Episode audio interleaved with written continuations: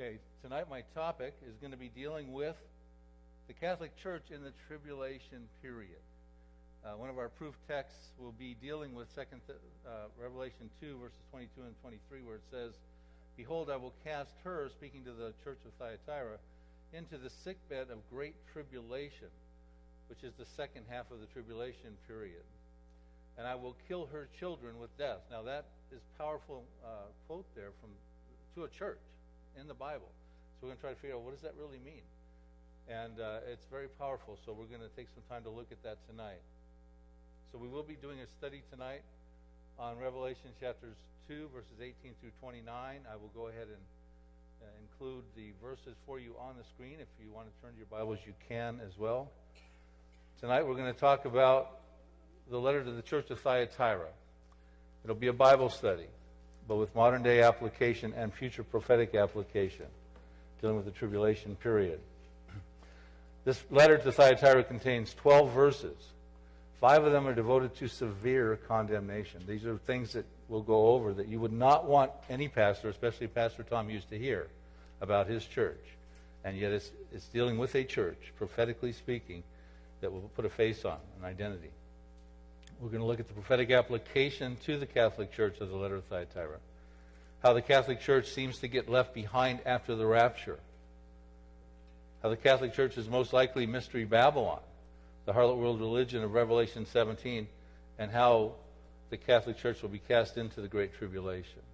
Now, I want to say this uh, right out the gate here that the views that I'm about to share with you are not necessarily the same views of 412 Church or Pastor Tom Hughes.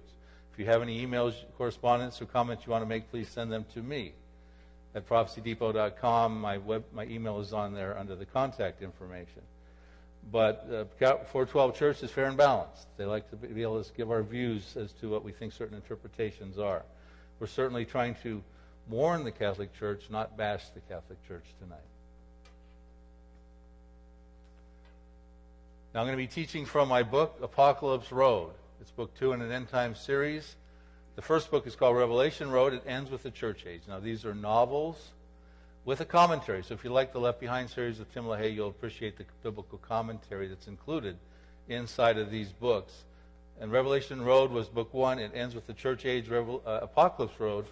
Hope, uh, Revelation for the final generation picks up after the church end of the church age, and we enter into a gap period uh, before we get into the tribulation. I talk, I've talked about that here before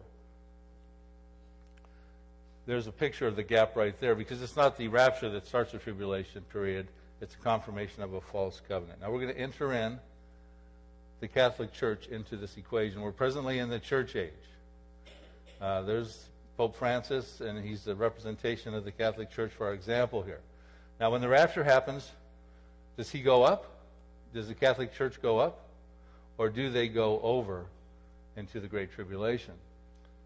is this the proof text we're talking about that they'll be cast into the sickbed of the great tribulation? Now, if they do go up and get caught up in the rapture, Pope Francis, the cardinals, the Catholic hierarchy, it'll come as a great surprise to them because they're not looking for a pre-tribulation rapture at all. They, the Catholic Church teaches what's called amillennialism. Now, amillennialism is the, and this is from the Catholic Answers Forum website. It gives us a good definition of what, what it is in their viewpoint is the belief that the prophesied messianic kingdom of Jesus and the Old Testament is being fulfilled now in the church. It comes from the belief that Israel's promises are to be fulfilled in the church. Read that as the Catholic Church. That's replacement theology. We'll talk about that in a moment. Amillennialism is up in opposition to premillennialism, which believes that Jesus will come back to reign for a literal 1,000 year kingdom on the earth. And we find out in Revelation 20, verse 4, there'll be a thousand year messianic kingdom which Jesus will reign with. I'm pre mill. I believe premillennial. I believe Jesus is going to come, rapture his bride, and then you have a, a, gap and a tribulation, and then he'll come for a second coming and destroy the Antichrist and the, his Armageddon armies, and he'll establish his thousand year kingdom. That's different than what they teach. Now, uh, re- replacement theology, in a short view of this, is basically what they believe is that when the Jews rejected Jesus, God rejected the Jews. And although the Jews received many promises and prophecies, they call them, the Catholic Church would call them the children of the promises and prophecies. Uh, those promises and prophecies now are going to find fulfillment through the Catholic Church. So they believe they're called the children of fulfillment. So the fact is, if they're going to be the children of fulfillment in their teaching, they cannot be taken from the earth. They have got to be on the earth so they can fulfill these promises. The reality is they will probably not make it through the tribulation, as you see what I'm about to teach you tonight. Israel will survive the tribulation. Israel will be the, the fulfillment of those prophecies. The Jewish state will survive. And they will withstand through the perils of the tribulation period. A remnant will. And Jesus will return for them, and he will establish his kingdom. But just be clear on what they teach. Now, we're going to go ahead and uh, look at the multiple applications before we start with the study of Thyatira of the seven letters to the seven churches. Revelation chapters 2 and 3 has seven letters to seven churches. And at the time John wrote these, a couple thousand years ago, there were seven literal churches he was addressing in those letters with uh, Ephesus and Smyrna and Pergamos and Thyatira and Sardis and Philadelphia and Laodicea. So there were seven literal churches. But there is also an allegorical and a prophetic aspect that we, we need to look at too with these seven letters. Uh, allegorically speaking, at any given time throughout the church age, there will be similar types of these churches that you would find at any given point throughout the church age. And prophetically speaking, it provides us a chronological outline of the church age back 2,000 years ago. Now we're 2,000 years later. We can actually, in retrospect, look back now and see how these letters seem to find application during certain periods of the church age. Now, a lot of people teach this teaching that there's a prophetic application. Chuck Missler, myself, and many others. Uh, and the general consensus, and here's a few proofs to why they should be considered prophetic. I'm going to show you the general consensus of what those time periods are in just a moment. So the prophetic applications, so Thyatira, I just read, they will be cast into the sickbed of the Great Tribulation. The Great Tribulation, if we're looking at the literal time frame, that is during the tribulation period. It's during the worst part of the tribulation period, that second three and a half years. So we see there's a prophetic application to that church. Then when it comes to Sardis, which we would, will connect with the Protestant Reformation, it says that, therefore, if you will not watch, I will come upon you as a thief, and you will know, not know the hour in which I will come upon you. So, in other words, here's the church that when Jesus comes and raptures the true believers within the world and within, hopefully, in that church, there'll be some as well, the broad institution of the Protestant church, those left behind will be shocked. They'll, feel like a thief came, where did, where did our fellow congregants go? Where did some of our pastors go? That sort of thing. Then Philadelphia, it says, I'll also keep you from the hour of trial, which shall come upon the whole world to test those on the earth, which we commonly teach. Well, they'll be kept from the tribulation period. They'll be raptured. So we'll say, well, who, who are they in the time frames on the prophecies? And then lastly, another evidence is Laodicea, uh, that lukewarm church who says, Because you are lukewarm and neither hot or cold, I will vomit you out of my mouth. So it doesn't sound like he's going to rapture them up. It sounds like there'll be a contingent of them that are vomited out of his mouth. They think they're wealthy and need of nothing, but he says they're blind, wretched, and naked. So here's there's the prophetic applications that we'll be looking at. Now, before we go and do our study and look at the time frames, let's say a prayer so that God will bless our time together as we touch upon this powerful stuff. Lord, we thank you for this opportunity tonight to be together, to study your holy prophetic word.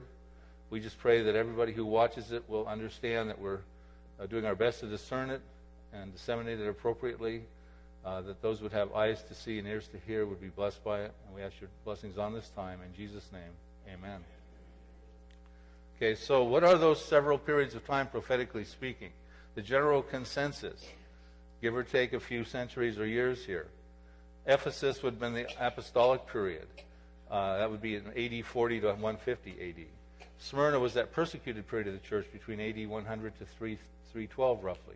Pergamos was from AD 300 to 600. This is when the Roman Empire was collapsing, and they found it advantageous to embrace the, the Christian church for their own political purposes. So they paganized it, they adulterated the church.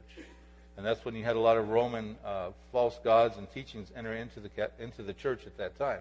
And then that, that burgeoned into the Catholic Church around 600 AD, and they, their, their time span will actually go into the tribulation period. So from 600 AD, they're around today, and they go through the tribulation. Sardis, roughly the Protestant Reformation. We just recently celebrated the 500 year anniversary of the Protestant Reformation on around October 31st, just recently. Uh, they say roughly started around 1500. They will go through the tribulation period. It looks like because it says they'll come upon them as a thief. Remember, I just read that. Sard, uh, that was Sardis. Philadelphia, be more like the missionary church, around AD 1800s. You know, the, church, the spreading of the gospel throughout the nations of the world happened quite a bit in the 1800s, 1900s. And then the Laodicea would be basically in the 1900s on, they will go through the tribulation period too, it appears. So that's your general outlay there.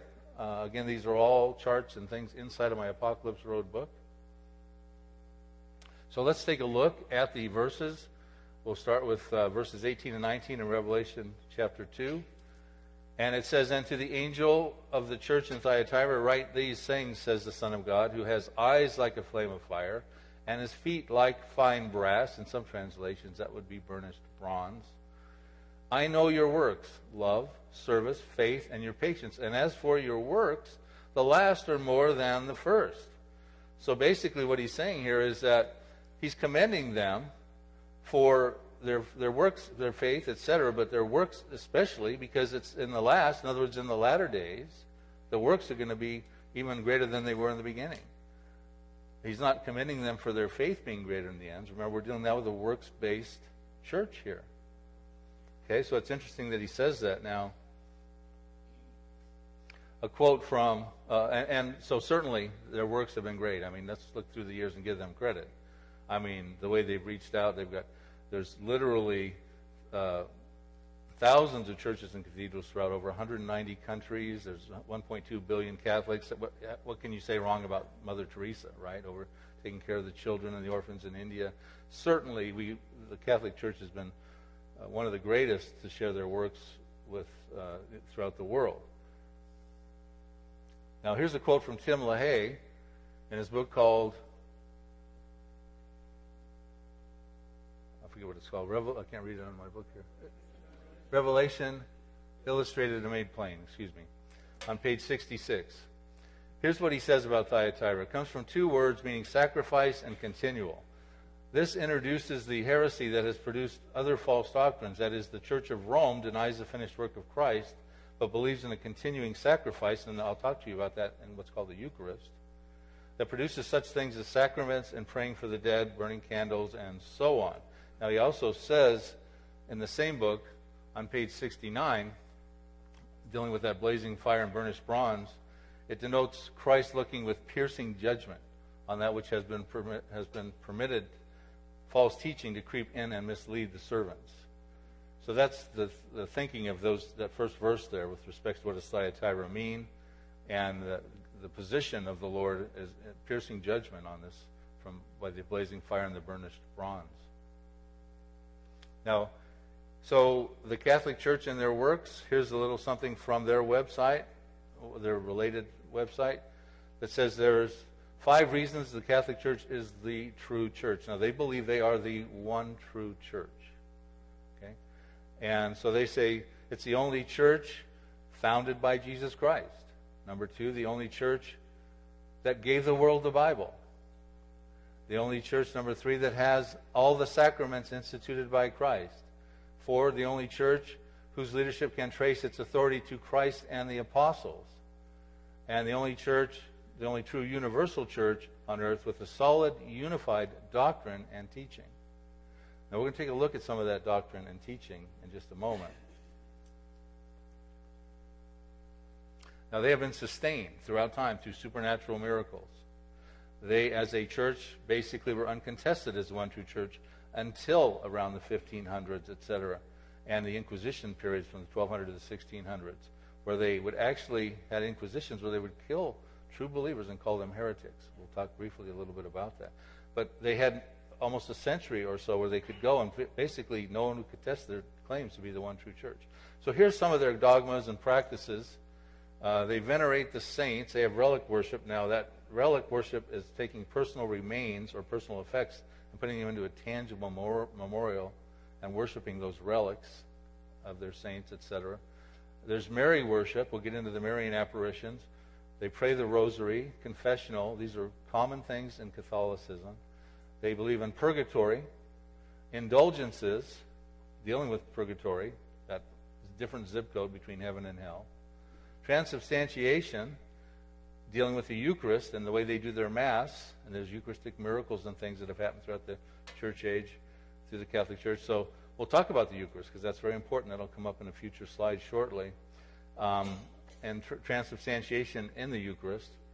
The tradition above Scriptures, the Inquisitions we talked about, they believe in an Immaculate Heart of Mary and an Assumption of Mary. And I'm going to explain what those things mean. You need to get a handle on what they, what they, they believe. Now, let's look at their catechisms, their teachings, their practices. This is a book that was issued uh, called the Catechism for Adults. It's widely respected, heavily been read by Catholics. It received the uh, what they call the Nihil Obstat in 1951 and what they call the Imprimatur around 1958. The Nihil Obstat is a Roman Catholic Church certification that a book is not objectionable on doctrinal grounds. The Imprimatur is an official license by the Roman Catholic Church to print an ecclesiastical or religious book. So they accredited this book. Now here's what he says in their catechisms, which are their teachers, teachings. Salvation requires more than accepting Jesus Christ. The Catholic Church can never teach error or be destroyed. Now, I'm going to show you that that probably is not the case because it looks like they will be destroyed. The Pope can never make an error. Catholics must obey the Pope. Mortal sin can send you to hell. And here's what he says are some of those mortal sins refusing to accept all of God's teaching, never praying, telling serious lies, not going to Mass, which is partaking of the Holy Eucharist. I'll get into that in a minute on Sundays, getting very drunk, killing an unborn baby in the womb, all sins of sex, stealing something expensive, those types of things can send you to hell. Those are mortal sins. Uh, you have to go into the Catholic Church and receive Mass, like it says here. You've got to go to Mass and receive the Holy Eucharist on Sundays. So let's talk about the Eucharist for a minute. It means Thanksgiving.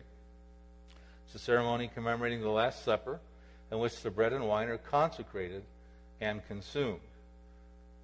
We would call it our Mass, I mean our communion at a lot of the Protestant churches. Here's what the Global Catholic Network website says, the ETWN. Christ is really, truly, and substantially present in the elements of the Eucharist. We use the words really, truly, and substantially to describe Christ's presence in the Holy Eucharist in order to distinguish our Lord's teachings from that of mere men who falsely teach that the Holy Eucharist is only a sign or a figure of Christ. Now, what they're saying there is that when they, the priest or the pope, or it has to be a Catholic priest, pope, cardinal, bishop, etc., a Protestant guy can't do it. You know, Pastor Tom couldn't do it. He, when they do the communion, we call it a communion, they call it a mass, the Eucharist. The priest prays over it, and he's asking Jesus to come now and inhabit the wafer and the element, physical presence come into it. They call it transubstantiation. So that's what they believe is happening. It's a mystical experience. Jesus actually comes and listens to them. Now, so basically in Ephesians 1.20 it says that Christ was raised from the dead, and, and he's then been seated at the right-hand side of, in heavenly places when he, when he rose from the grave. Isaiah 66 says, Heaven is my throne and the earth is my footstool. So what they're saying is that when they beckon him to come during the Mass, which they do every Sunday, and of course on Easter and the holidays. Um, they're expecting Christ to come mystically, miraculously, and inhabit those elements. Okay, so be clear on what, they, what they, their Mass is. It's different than what you celebrate here at 412 Church and a lot of the uh, evangelical churches, non denominational ch- churches do. We'll, we'll show that in a moment. So let's see what the Bible says about the Thanksgiving, the Eucharist. Luke 22, verses 18 through 20. For I say to you, I, Christ, will not drink of the fruit of the vine until the kingdom of God comes. And he took bread and gave thanks and broke it and gave it to them, saying, This is my body which is given for you. Do this in remembrance of me. Likewise, likewise, in remembrance of me, he also took the cup of wine after supper, saying, This is the cup, is the new covenant in my blood, which is shed for you. So the way that I do Mass, communion, and Pastor Tom here is that we do it in remembrance of the sacrifice of Christ on our cross, the finished work. Now, the transubstantiation, the Christ having to come and inhabit the wafer in the Catholic Mass, means he didn't finish the work on the cross. He's got to finish the work in every moment, as these in the thousands of churches and cathedrals on these Sundays. Christ is coming at the beck and call of the anointed priest. And you've got to participate in that if you're a true Catholic. Now, notice what he says up at the top For I say to you, I will not drink of the fruit of the vine until the kingdom of God comes. So he's, he's actually saying, I won't even drink of this wine until I set up the kingdom. But they're asking him to come and inhabit it. Okay? So I'm just saying that there appears to be a disconnect here that we see pretty blatantly. So here's what a former Protestant, a very well renowned Catholic apologist, says about this Eucharist. Is Christ present in the Eucharist? In his book called Ecumenical Jihad, on pages 159 through 160, Peter Kreeft writes, What a point of division the Eucharist is. One of the two sides is very, very wrong. I said before that if Protestants are right, Catholics are making the terrible mistake of idolatrously adoring bread and wine as God. But if Catholics are right, Protestants are making the just as terrible mistake of refusing to adore Christ where he is and are missing out on the most ontological, real union with Christ that is possible in this life, in Holy Communion. So you see, there's no middle ground here. You know, they're either grossly wrong, we're adoring the Mass the wrong way, the, the elements, or we're wrong. Okay? So just be clear on the distinctions there. Now, the Eucharist is a real point of contention, and it cost many people their lives during the Inquisition period.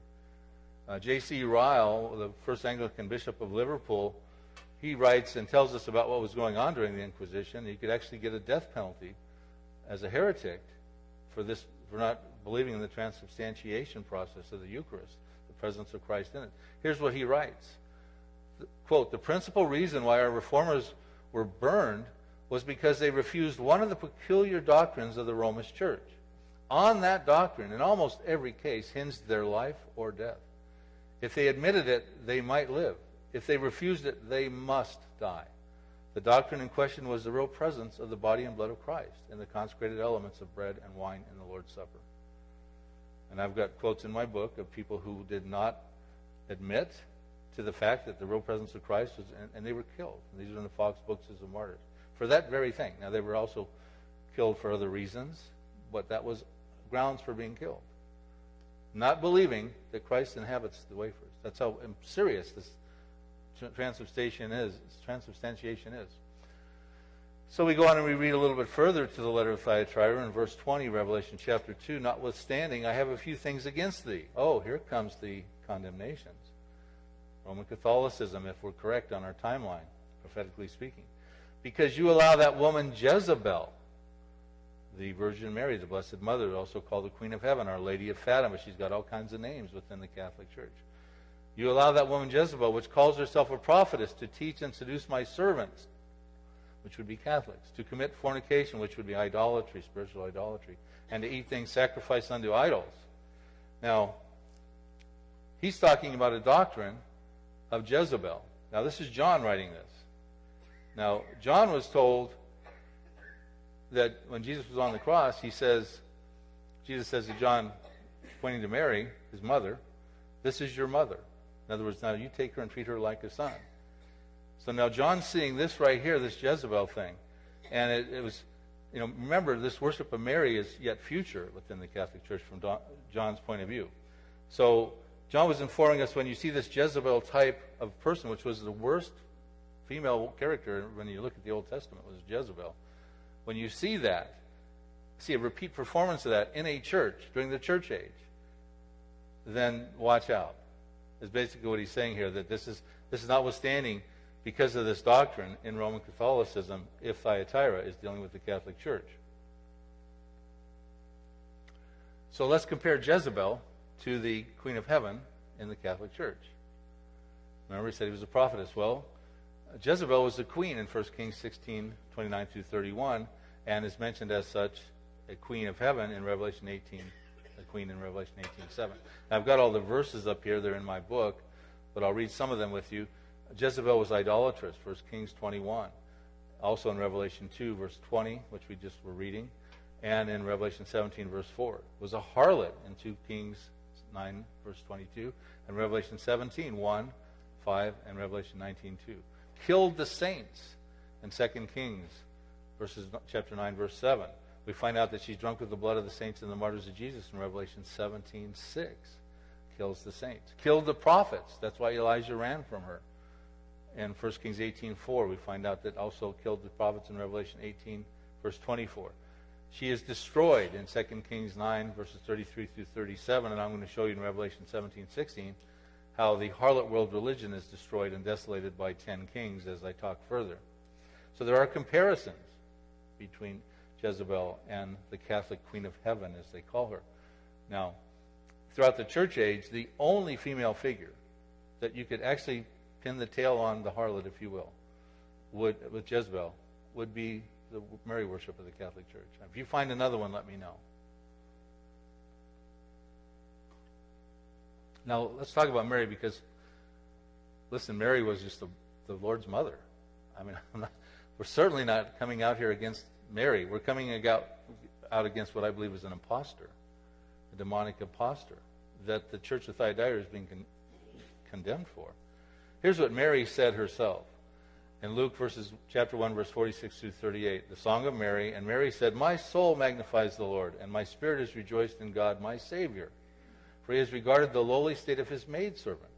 For behold, henceforth all generations will call me blessed. So she's admitting, very humbly in humility, that she needed a Savior. She's a sinner like the rest of us, and she was a lowly maidservant.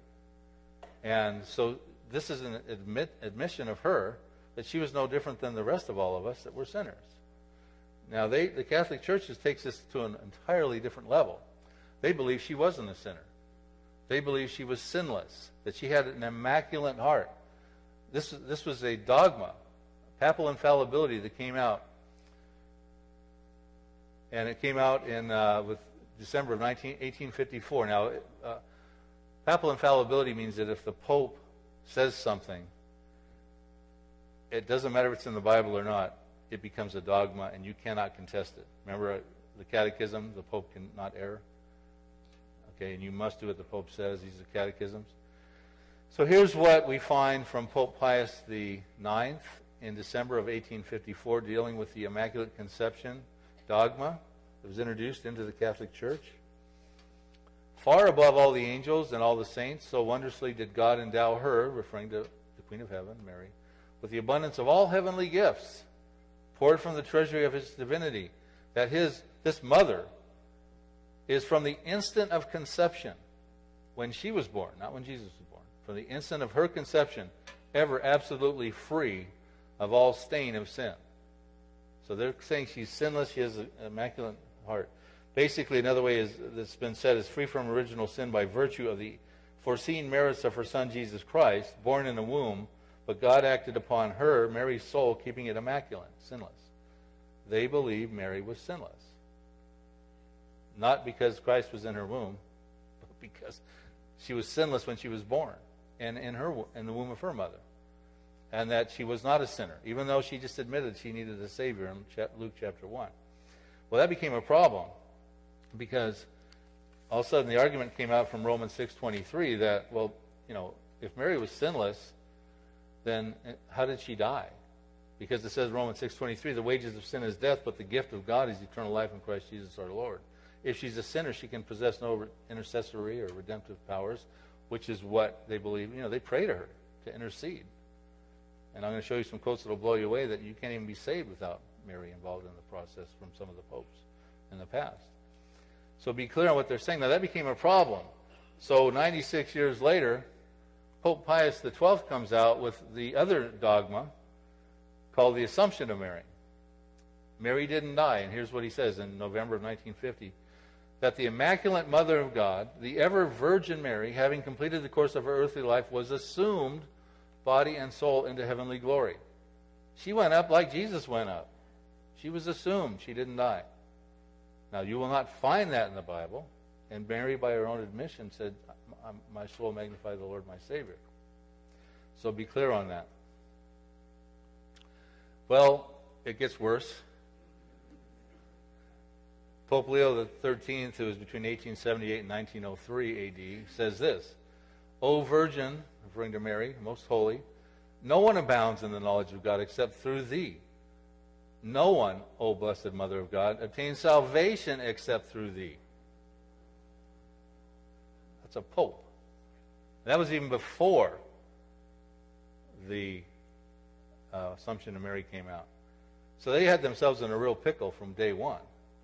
Here's Pope Pius X back in 903 to 914 AD. Just as no man goes to the Father but by the Son, so likewise no one goes to Christ except through his blessed mother.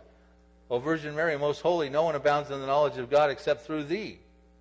No one, O Mother God, attains salvation except through thee. So do you, if you guys, we got to ask yourself, do you guys think you've got to go through Mary to obtain salvation? We'll talk more about that in a little bit. That's what the, these are popes.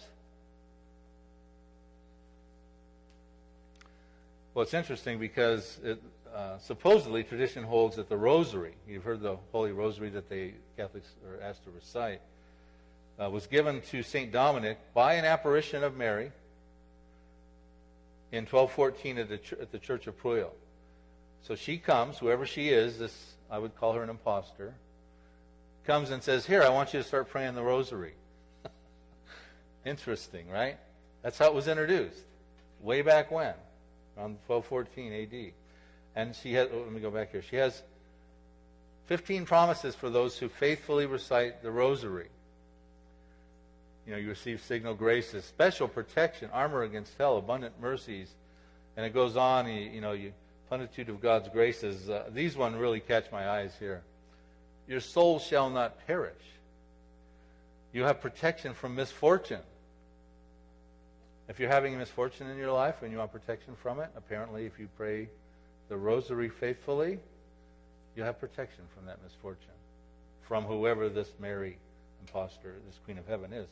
Deliverance from purgatory. Who doesn't want to go to purgatory? Uh, that's really not in the Bible, folks. Uh, you can have high glory in heaven, obtain all you ask of Mary, aid in time of need. Those are promises for those who faithfully recite. You can search these on Google, the 15 promises. Well, I, for one, along with this list of samplings of modern contemporaries of ours, believe that the Catholic Church is the harlot of Mystery Babylon in Revelation 17. J. Vernon McGee, J. Dwight Pentecost, Clarence Larkin, Grant Jeffrey, Tim LaHaye, Hal Lindsey, Charles Ryrie, Warren Wiersbe, Mike Gendron, and David Hunt. David Reagan, Chuck Missler, Ed Hindson, Arnold Gaebelein, Chuck Smith, Jack Hibbs, John Ankerberg, John Phillips, just a few of the noted names, but widely respected prophecy teachers. Of course, all the most of the Protestant reformers all believed that it was the Catholic Church was the harlot of Revelation 17. Now, I recently, a couple weeks ago, had a debate with Joel Richardson, who has introduced the thought, the theory that Mecca is the city, because it, talks about a great mighty city. Uh, I believe it's Rome, as did those other people I showed you, where the Harlot World religion is based. He introduced Mecca. And it's the first time in church history, to my knowledge, that there's ever been a debate on Mecca as the central city of the Harlot World religion. We're going to have a DVD on that. Will be coming out shortly. And uh, you won't want to miss that. A lot of the things that we talked about in that three hour debate were, I'm not, I'm not even able to share those here because of time permitting. But there's so many things that we went back and forth on, very good points. Um, and I, I won't venture to say who won that debate, but you'll want to see the DVD. So, here are some of the details of the harlot world religion. She rules over many nations, we'll find out in Revelation 17, 15. She's headquartered in a great city. Is it Rome? Is it Mecca? Some people think it's New York City. Some people think it's rebuilt Babylon, Iraq. Some people think it's Jerusalem. The city is located upon seven hills. It panders to political leaders because we're told in Revelation 17:2 that uh, the harlot is with whom the kings of the earth have committed fornication. That would be uh, spiritual idolatry. Uh, becomes the opiate to the masses because it says that she's got the inhabitants of the earth are drunk with her idolatry, her fornication. She's martyred believers in the past. She's drunk with the blood of the saints in Revelation 17:6. She will martyr believers again in the future. It says also, drunk with the blood of the saints of the martyrs of Jesus also. She'll be hated by ten kings in Revelation 17, 16. She'll be desolated by the ten kings in that same verse, and that then she will be replaced by the Antichrist system. Where no one will buy or sell unless they take the mark of the beast. So, just a few details on the harlot world religion if you're not that familiar with Revelation chapter 17. So here's the big one here. Mystery Babylon the Great, the mother of harlots and the abominations of earth. Revelation 17:5 talks about that. Revelation 17 verse 6 says, "I saw the woman drunk with the blood of the saints in the past and with the blood of the martyrs of Jesus would be yet future after the rapture. And when I saw her, I marveled with great amazement." I remember this I told you this is where John was basically said this is your Jesus says this is your mother. Now he's looking forward and he sees this apparent perversion of Mary, who is drunk with the blood of the saints and the martyrs of Jesus, if I'm correct on my assessment of the Catholic Church's involvement in this, with the inquisitions that happened between the 12. Literally, they say millions of, Christ, of true believers were called heretics and killed between the 12th century and the 16th century. There's no exact number. The Catholic estimates are a lot lower than the Protestant estimates, but they all know that they, these people were being killed by the Catholic Church. They would adjudicate them and send them over to the secular authorities that would kill them. And if you didn't believe in the Eucharist, that was one of the reasons we talked about the presence of Christ into that. So she has a history of being drunk with the blood of the saints. Here's what a quote from dealing with the drunk with the blood of the saints, the interpretation from an American theologian called uh, Albert Barnes in his Barnes Bible commentary. He was in 1798 to 1870. He says the meaning here, dealing with Revelation 17:6, is that the persecuting power referred to had shed the blood of the saints, and that it had, as it were, drunk with the blood of the slain. No one need say how applicable this has been to the papacy of Roman Catholicism. Let the blood in the valleys of Piedmont, the blood shed in the low countries of Duke of Alva, and the blood shed in Inquisitions testify. Okay? This is historical. And this guy was, goes back between 1798 and 1870 and gives us his scholarly interpretation. Blood, that's what the blood of the saints. Tim LaHaye, we'll go back to his uh, Revelation Illustrated and Made Plain book, page 285. Here's what he says about the drunk with the blood of the martyrs of Jesus, yet future. The complete tyranny of the tribulation period is seen in the fact that during the first three and one half years, the ecumenical church, the harlot of Revelation 17, is so powerful, she dominates Antichrist and kills all believers, the martyrs of Jesus, who refuse to participate with her.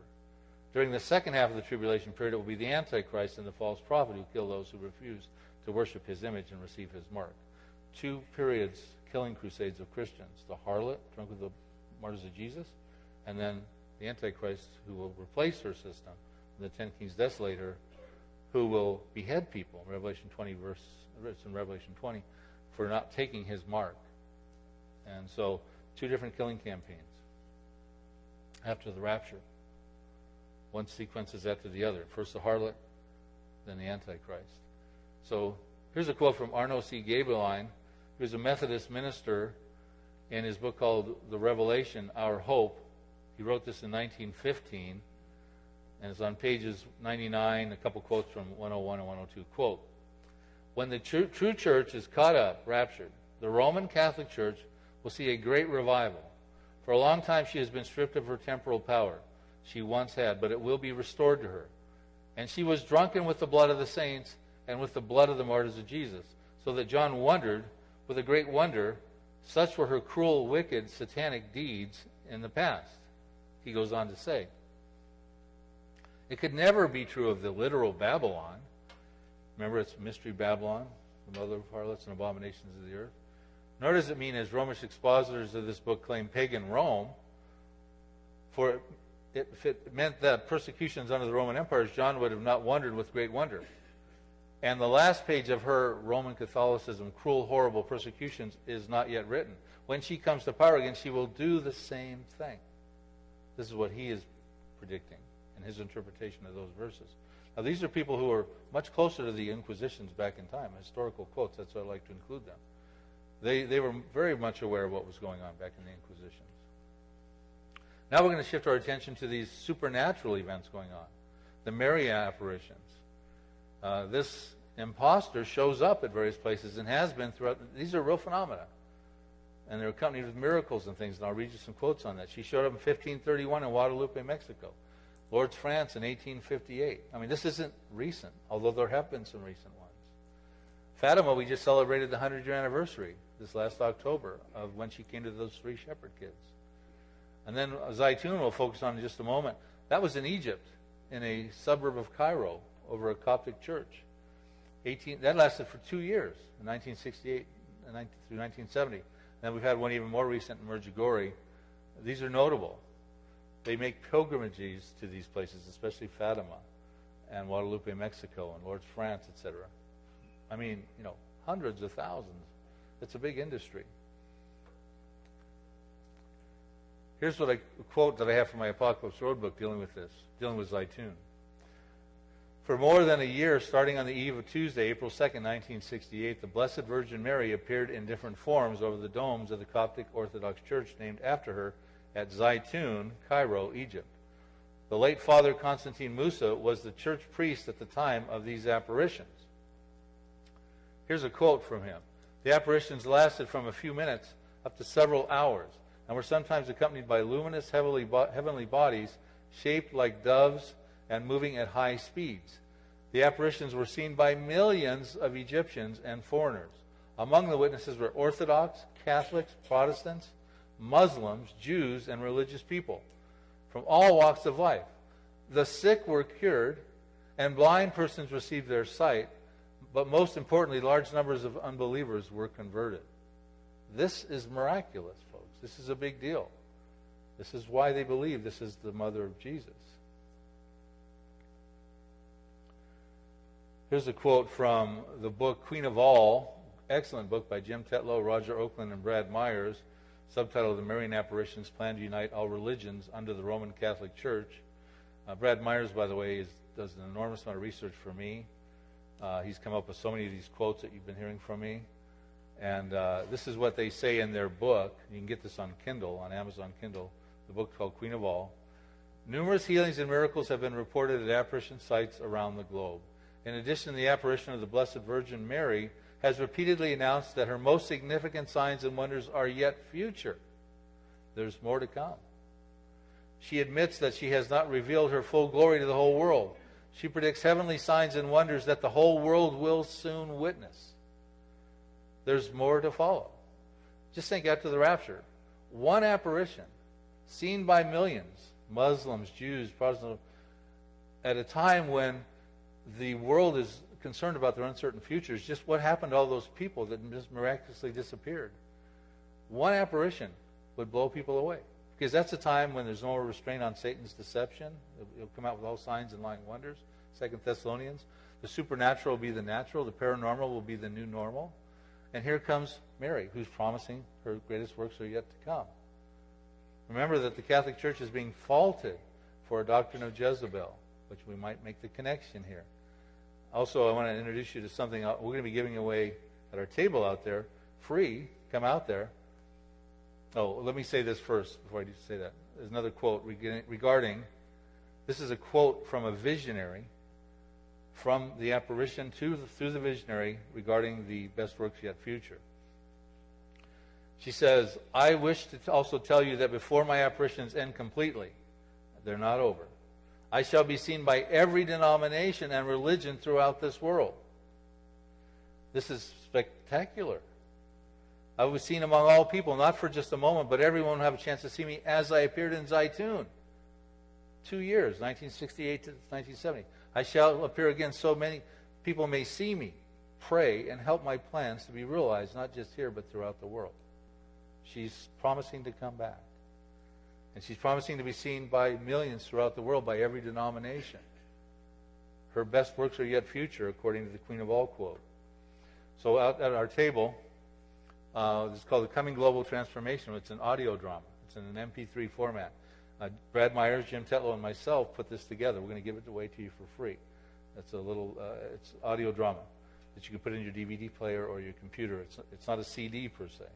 But I want you to come over to the table and have this because it's one of the best works I think there is out there on the end times done with the rapture, the Middle East wars, the coming harlot world religion, the UFO deception, things like that that, that I believe will be part of the end times scenario, prophetically speaking. So the apparition has some obsessions. She wants to be a co redemptress, a mediatrix, and an advocate, meaning a mediatrix. In other words, I want to mediate between a man and his Savior.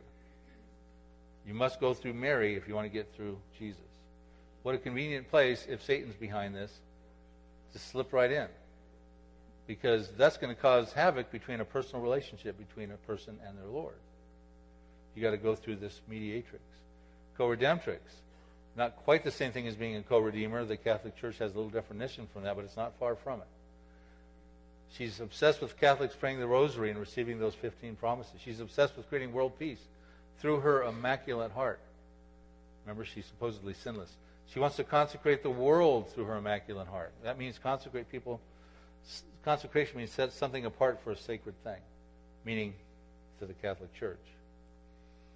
She wants to consecrate Russia to her immaculate heart. That's a whole other topic. And, and the importance of the Eucharist in salvation. We talked about the presence of Christ in the elements. So let's read a little further because this is where it gets dicey, to say the least. And I gave her time to repent of her sexual immorality. We're still dealing with that doctrine of Jezebel here. That spiritual idolatry. And she did not repent. Catholic Church has had time to repent from this. Indeed, I will cast her into a sickbed with those who commit adultery with her into great tribulation, unless they repent of their deeds. So, going into the great tribulation, along with the others that are committing adultery with this harlot world religion. Let's look at that again. A little further, verse 23. Cast into the sickbed of the great tribulation unless they repent, which they took time and did not repent. And I will kill her children with death. This is a letter to a church, folks. And all the churches shall know that I am he who searches the minds and hearts, and I will give to each one of you according to your works. God is just. This is a letter to a church that's going to be cast into the sick bed of the Great Tribulation because they've got a bad doctrine of Jezebel. And the children will be killed. And we're not talking literal children. So let's look at this as my proof verse, what I started with earlier. Those verses, Revelation 2, verse 22 and 23. Behold, I will cast her, the harlot world religion, into the sick bed, the great tribulation, which is the second half of the trib period, and I will kill her children with death. Now, we're going to park on that for a minute and understand what that might be meaning. Now, the, the words used for the Great Tribulation, let's be clear, are we talking about a time frame that show up four times in the New Testament? Megas thlipsis is what they are. And three times in Matthew 24, verse 21, Revelation 2, 22, and Revelation 7, 14, it is referring to that second half of the tribulation period. So I'm looking at this very literally. I'm not going to allegorize this. It looks like if the Catholic Church is uh, represented prophetically to the letter of Thyatira. They will miss the rapture. They're not expecting it. They will be left behind. Mary apparition is going to show up and point to the Catholic Church. And they will become the harlot world religion. And they will ultimately be cast into the sick bed of the tribulation. And God will kill her children in there. Now, in the Bible, when it talks about the children of Israel, it's not talking in most, most cases about the little children of Israel. It's talking about the Israelite people. We're talking about the Catholic congregants, the faithful. Okay? I mean, this is just, dear viewers, this is just my interpretation. So just take, you know, do your own homework on this thing. But if this is literal, it's very serious. Here's what John Gill says about this interpretation. He was the first major writing Baptist theologian back in 1697 and 1771 and I will kill her children with death, her popes, cardinals, priests, Jesuits, monks, friars, and all that join in the Romish apostasy. They shall be killed with death. There shall be an utter extirpation of them in God's own time. So, I'm not making this up. This is what this guy saw too, several hundred years ago. But why would God kill the children of Thyatira? Well, because they must deserve it. He's a just God because apparently it's the woman drunk with the blood of the saints and the blood of the martyrs of Jesus. And when I saw her, I marveled with great amazement. We read that in Revelation 17:6. That must be why. That is a possible reason. But how? How will God kill the children of Thyatira? They're going to be cast into the sickbed of the great tribulation. We find out that the Catholic Church or, or the harlot world religion will be desolated in Revelation 17, 16, and 17 by the ten kings who align themselves with the Antichrist. And it says, And the ten horns, which you would say is kings, which you saw on the beast, these will hate the harlot, make her desolate and naked, eat her flesh and burn her with fire. For God has put it into their hearts to fulfill his purpose. To be of one mind and to give their kingdom to the beast until the words of God are fulfilled. And at that same time, things that are going on are, are devastating throughout the world, the trumpet judgments.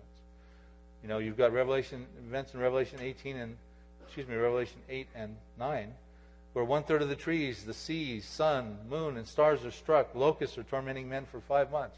There's a 200 million man, probably demonic army killing one third of mankind. This is bad times. That's sick, sick bed of the Great Tribulation. Desolated by the ten kings, cast into the tribulation. Whoever survives the desolation of the ten kings got to deal with this stuff the trumpet judgment. And the bowl judgments are to follow. So let's go ahead and read a little further as we finish our Thyatira study. He goes on to say in verse 24 of Revelation 2 But unto you I say, and unto the rest in Thyatira, as many of, as have not this doctrine, that Jezebel doctrine, and which have not known the depths of Satan, now that's a powerful word, as they speak, I will put upon you no other burden. So what is being said here is that this doctrine of Jezebel probably dealing with Mariology, is from the pits of hell. Excuse my French. From the depths of Satan. Now, I mean, not the surface of Satan. We're talking about the depths, the deep seated things of Satan. Has infiltrated a church to a point where they will be cast into the sick bed of the tribulation, great tribulation. So he goes on to say, But hold fast what you have till I come, and he who overcomes and keeps my works until the end, to him I will give power over the nations. He shall rule with them with a rod of iron. They shall be dashed to pieces like the potter's vessel, as I also have received from my Father, and I will give him the morning star. He who has an ear, let him hear what the churches, what the Spirit says to the churches.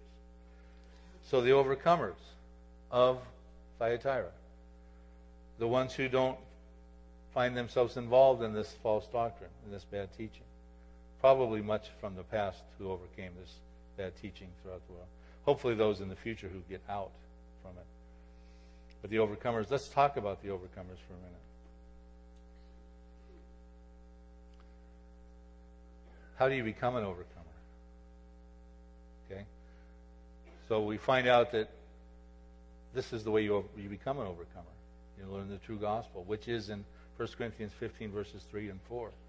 For I delivered to you first of all that which I have also received, that Christ died for our sins according to the Scriptures, and that he was buried, and that he rose again the third day according to the Scriptures. Not according to the popes, but according to the Scriptures. So, he died for our sins. He thus is our Savior. When he first came, he fulfilled estimates are 353 prophecies according to the Scriptures